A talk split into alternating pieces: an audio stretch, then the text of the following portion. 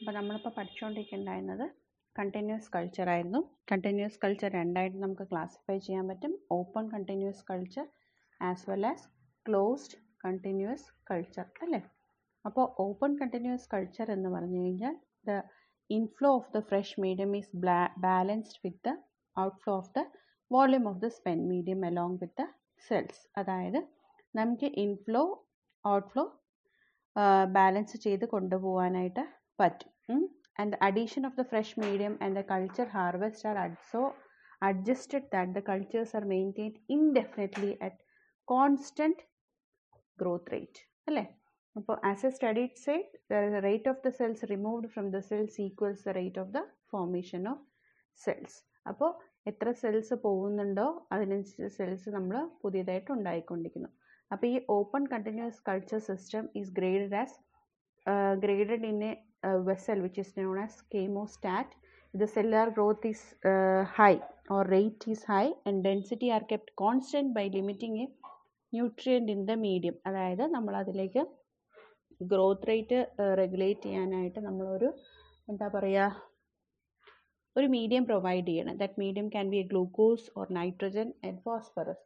അപ്പോൾ ഒരു മീഡിയം നമുക്ക് എത്രമാത്രം കോൺസ്റ്റൻ്റ് ആണോ അതിനനുസരിച്ച് ഈ ഒരു സിസ്റ്റം, അതായത് കീമോസ്റ്റാറ്റ് എന്നൊരു സിസ്റ്റത്തിലേക്ക് നമുക്കത് റെഗുലേറ്റ് ചെയ്യാനായിട്ട് പറ്റും. That is in chemostat cultures except the limiting nutrient, അതായത് ഗ്ലൂക്കോസ് ആവാം അല്ലെങ്കിൽ നൈട്രജൻ ആവാം ഫോസ്ഫറസ് ആവാം. All other nutrients are kept at higher concentration. അപ്പോൾ ഈ ഒരു ഡീലിമിറ്റിംഗ് ന്യൂട്രിയൻ്റ് ഒഴിച്ച് ബാക്കി എല്ലാം ഒരു കോൺസ്റ്റൻറ്റ് കോൺസെൻട്രേഷൻ അല്ലെങ്കിൽ ഹയർ കോൺസെൻട്രേഷനിലേക്ക് മെയിൻറ്റെയിൻ ചെയ്യും. അപ്പോൾ എന്ത് പറ്റും?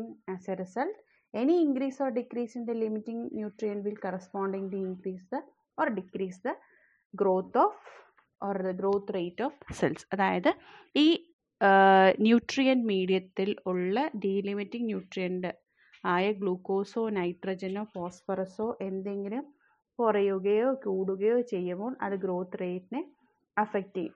ഇനി വേറൊരു രീതിയുണ്ട്. ഇതിപ്പോൾ ആദ്യത്തെ ഒരു രീതി എന്ന് പറഞ്ഞാൽ കീമോസ്റ്റാറ്റ് ടൈപ്പാണ്.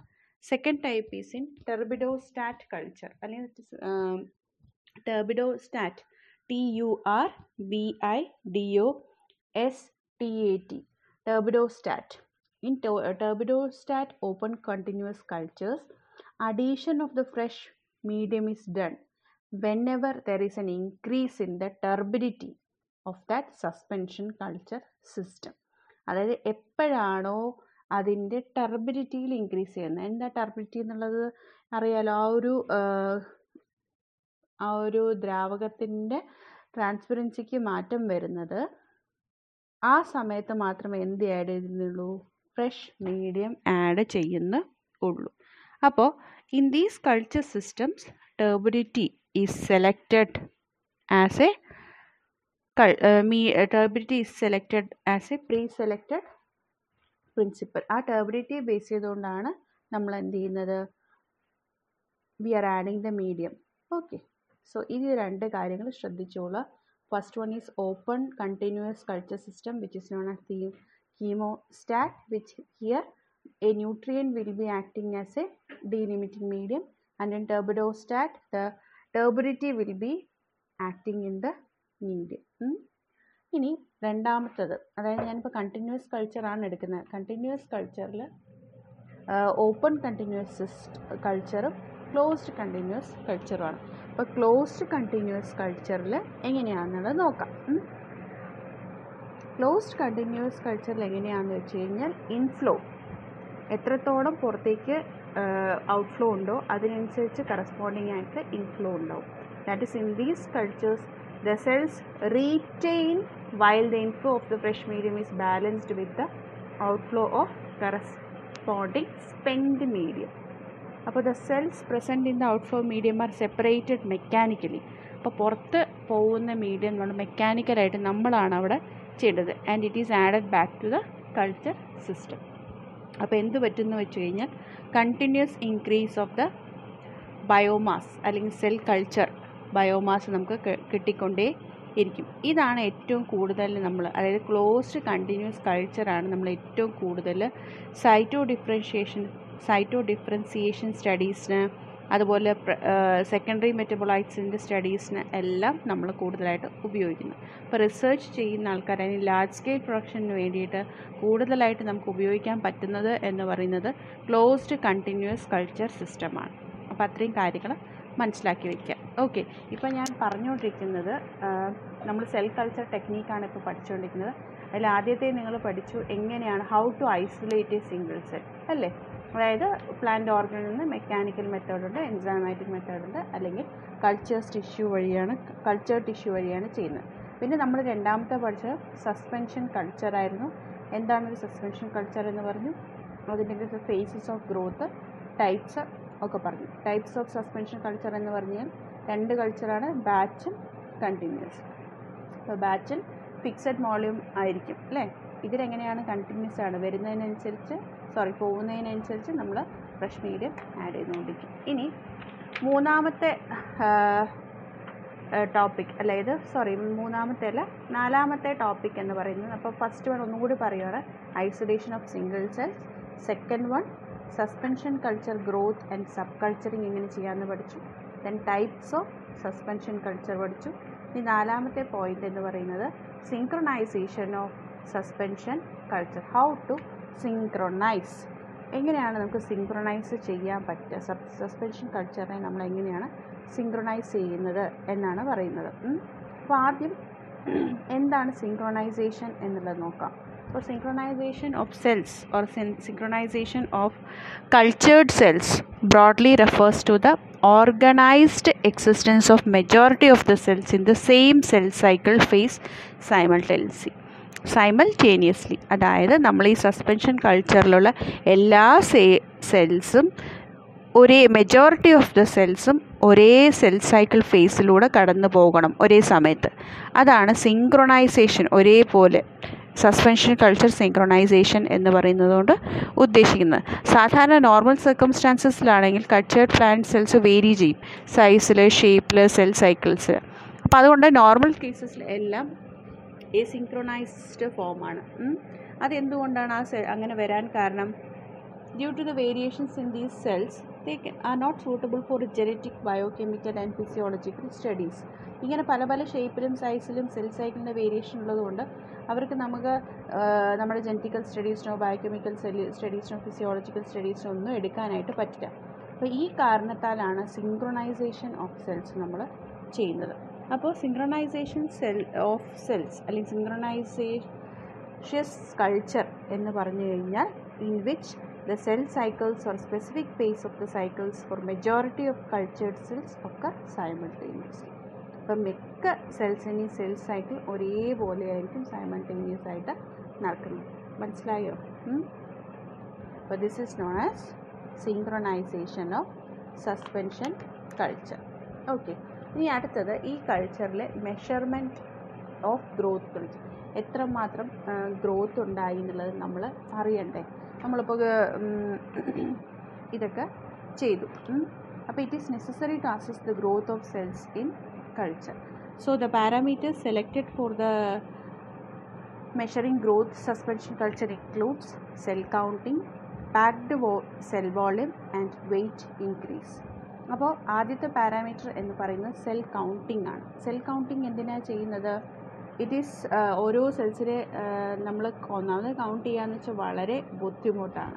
This is because the cell suspension culture mostly exist as colonies in varying size. അപ്പോൾ ഈ സസ്പെൻഷൻ കൾച്ചറിൽ എല്ലാം ഒരു ഗ്രൂപ്പിലായിരിക്കും, പല സൈസുകളിലായിരിക്കും. അപ്പോൾ എന്ത് ചെയ്യുന്നതെന്ന് വെച്ച് കഴിഞ്ഞാൽ നമുക്ക് ഈ സെൽസിനെ ഒന്ന് പൊട്ടിച്ചെടുക്കണം, അല്ലെങ്കിൽ മാറ്റി മാറ്റി എടുക്കണം. It is by doing in a enzymatic മെത്തേഡാവാം, ഇല്ലെങ്കിൽ നമുക്ക് ക്രോമിക് ആസിഡ് ഉപയോഗിക്കാം കേട്ടോ. അപ്പോൾ it is you this cells have to be first disrupted by adding pectinase in it or we can add there chromic acid. Chromic acid നമുക്ക് add ചെയ്യാൻ പറ്റും so that it get separated and then counted by using a hematocytometer. അപ്പോൾ എന്നിട്ട് നമുക്ക് സെമാറ്റോ ഹെമാറ്റോ സൈറ്റോമീറ്റർ എന്ന് പറയുന്ന ഇൻസ്ട്രുമെൻറ്റിൽ വെച്ച് cell count ചെയ്തെടുക്കാനായിട്ട് പറ്റും. പിന്നെ അടുത്തത് packed cell volume. Packed cell volume എന്ന് പറഞ്ഞു കഴിഞ്ഞാൽ അതിനെ അബ്രിവേഷനായിട്ട് capital C, capital C V, P C V, capital P, capital C, capital V എന്ന് പറയുന്നു കേട്ടോ. packed cell volume, which is expressed in ml of pellet per ml of culture. അങ്ങനെയാണ് അതിനെ എക്സ്പ്രസ് ചെയ്യുന്നത്. അപ്പോൾ എങ്ങനെയാണത് ചെയ്യുന്നതെന്ന് നമുക്ക് ഞാൻ പറഞ്ഞുതരാം. പാക്ഡ് സെൽ വോളിയം എന്ന് പറഞ്ഞു കഴിഞ്ഞാൽ നമ്മളൊരു measured volume of suspension culture is centrifuge. Okay, നമുക്കറിയുന്ന ഒരു വോളിയം നമ്മൾ എന്ത് ചെയ്യുന്നു, അല്ലെങ്കിൽ അളക്കാൻ പറ്റുന്ന ഒരു വോളിയം നമ്മൾ സെൻട്രിഫ്യൂജ് ചെയ്യുന്നു.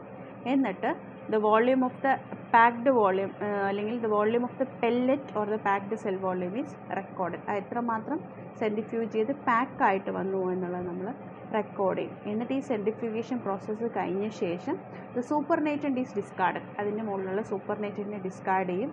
ആൻഡ് താഴെ അടിഞ്ഞുകൂടിയ ആ പെല്ലറ്റിനെ നമ്മൾ വാഷ് ചെയ്ത് ഒരു ഓവർനൈറ്റ് ഡ്രൈ ചെയ്ത ശേഷം we wait. This gives us the cell dry weight. ഇത് നമുക്ക് എന്ത് ചെയ്യും, സെല്ലിൻ്റെ ഡ്രൈ വെയ്റ്റ് കണക്കാക്കാനായിട്ട് സഹായിക്കും. അതിനെയാണ് എന്ത് വിളിക്കുന്നത്, പാക്ഡ് സെൽ വോളിയം എന്ന് പറയുന്നത്. ഓക്കെ, അപ്പോൾ അതായിരുന്നു മെഷർ ചെയ്യാനുള്ള രണ്ടാമത്തെ സ്ട്രാറ്റജി എന്ന് പറയുന്നത്. പിന്നെ സെല്ലിൻ്റെ മെഷർമെൻറ്റ് അല്ലെങ്കിൽ സെല്ലിൻ്റെ ഗ്രോത്ത് മെഷർ ചെയ്യാൻ മൂന്നാമത്തെ സ്ട്രാറ്റജി എന്ന് പറയുന്നത് സെൽസ് ഫ്രഷ് വെയ്റ്റ് ആണ്. അപ്പോൾ എന്ത് ചെയ്യാം, നമ്മുടെ ഈ സസ്പെൻഷൻ കൾച്ചറിൽ വെറ്റ് സെൽസ് നമ്മൾ കളക്ട് ചെയ്തിരിക്കുന്നു. എന്നിട്ട് നമ്മൾ അതിനെ വാഷ് ചെയ്യും, ഒരു മീഡിയത്തിലിട്ടിട്ട് വാഷ് ചെയ്ത ശേഷം അത് സോറി മീഡിയത്തിന് എടുത്ത ശേഷം, നമ്മളൊരു മീഡിയത്തിൽ സസ്പെൻഷൻ കൾച്ചറിനകത്ത് ഒരു മീഡിയം ഉണ്ടല്ലോ, അത് ആ മീഡിയത്തിൽ നമ്മൾ പുറത്തെടുത്തിട്ട് വി ഡ്രെയിൻ ഡ്രെയിൻ ഇട്ടോ ഡ്രെയിൻ ചെയ്ത ശേഷം നമ്മളതിനെ വേ ചെയ്ത് നോക്കും. അപ്പോൾ this gives the fresh weight of the cells. However large samples can have to be used for accurate weights. ഒന്നോ രണ്ടോ സെൽസ് നമുക്ക് സെൽ ഫ്രഷ് വെയ്റ്റ് എടുക്കാൻ വളരെ പാടാണ്. നമുക്ക് എപ്പോഴും ശ്രദ്ധിക്കേണ്ട ഒരു കാര്യം എന്താണെന്ന് വെച്ച് കഴിഞ്ഞാൽ ലാർജ് സാമ്പിൾസ് എടുത്തു കഴിഞ്ഞാൽ മാത്രമേ നമുക്ക് ആക്യുറേറ്റ് ആയിട്ട് വെയ്റ്റ് അഡോപ്റ്റ് ചെയ്യാനായിട്ട് പറ്റുള്ളൂ. അപ്പോൾ measurement of the cell culture is by three methods. Cell counting, which is with the help of ഹെമറ്റോസൈറ്റോമീറ്റർ. Second one packed cell volume. Third one is cell fresh weight. അപ്പോൾ ഇത് മൂന്നും മനസ്സിലായി എന്ന് വിചാരിക്കുന്നു. ഇനി അടുത്തൊരു സെൽ കൾച്ചർ ടെക്നീക്കാണ് പറയാൻ പോകുന്നത്, measurement of viability of cultured cells. അപ്പോൾ നമ്മൾ കിട്ടിയ കൾച്ചറും ചെയ്ത് സസ്പെൻഷൻ കൾച്ചർ ചെയ്ത സെൽസിൽ എത്രമാത്രം വയബിളാണ് എന്നുള്ളത് നമുക്ക് നോക്കണം. അപ്പോൾ വയബിലിറ്റി നോക്കുന്നത് നമ്മൾ ഒന്നും അല്ലെങ്കിൽ മൈക്രോസ്കോപ്പിക് എക്സാമിനേഷൻ വഴിയാണ്, അല്ലെങ്കിൽ സ്റ്റെയിൻ ചെയ്യുന്നത് വഴിയാണ്. അപ്പോൾ നമുക്കിത് ഉപയോഗിക്കാൻ പറ്റുന്ന മൈക്രോസ്കോപ്പ് എന്ന് പറയുന്നത് ഫേസ് കോൺട്രാസ്റ്റ് മൈക്രോസ്കോപ്പാണ്.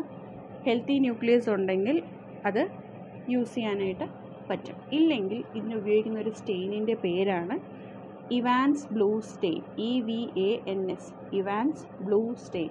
ഇവാൻസ് ബ്ലൂ സ്റ്റെയിൻ നമ്മൾ ഉപയോഗിക്കും. അപ്പോൾ എന്ത് പറ്റുമെന്ന് വെച്ച് കഴിഞ്ഞാൽ ഡെഡ് സെൽസ് ഉണ്ടെങ്കിൽ അത് സ്റ്റെയിൻ ചെയ്യും, അല്ലെങ്കിൽ ഡാമേജ് സെൽസ് ഉണ്ടെങ്കിൽ അത് സ്റ്റെയിൻ ചെയ്യും. And while the living cells remain unstained, അല്ലെങ്കിൽ viable cells remain unstained. Unstain ആയിട്ടിരിക്കുന്നതെല്ലാം ലിവിങ് സെൽസാണ്. ഈ വഴിയാണ് നമ്മൾ എന്ത് ചെയ്യുന്നത്, ഈ അഞ്ച് അല്ലെങ്കിൽ ആറ് മെത്തേഡിലൂടെയാണ് നമുക്ക് സെൽ കൾച്ചർ ടെക്നീക്സ് നമുക്ക് പഠിക്കാനായിട്ട് പറ്റുന്നത്. Okay, what is a cell culture നമ്മളിന്ന് ഈ ഒരു ഓഡിയോ ക്ലിപ്പിലൂടെ പഠിച്ചു. ആ സെൽ കൾച്ചറിൻ്റെ ടെക്നീക്സ് ആറ് രീതിയിലാണ് എന്ന് പഠിച്ചു. ആദ്യത്തെ isolation of single cell, second one suspension culture growth and sub culturing, പിന്നെ types of suspension culture, synchronization of suspension culture, measurement of growth of culture and measurement of viability of cultured cells. അപ്പോൾ ഇത്രയും മനസ്സിലായി എന്ന് വിചാരിക്കുന്നു. Just ഒന്ന് നോക്കുക കേട്ടോ. Thank U.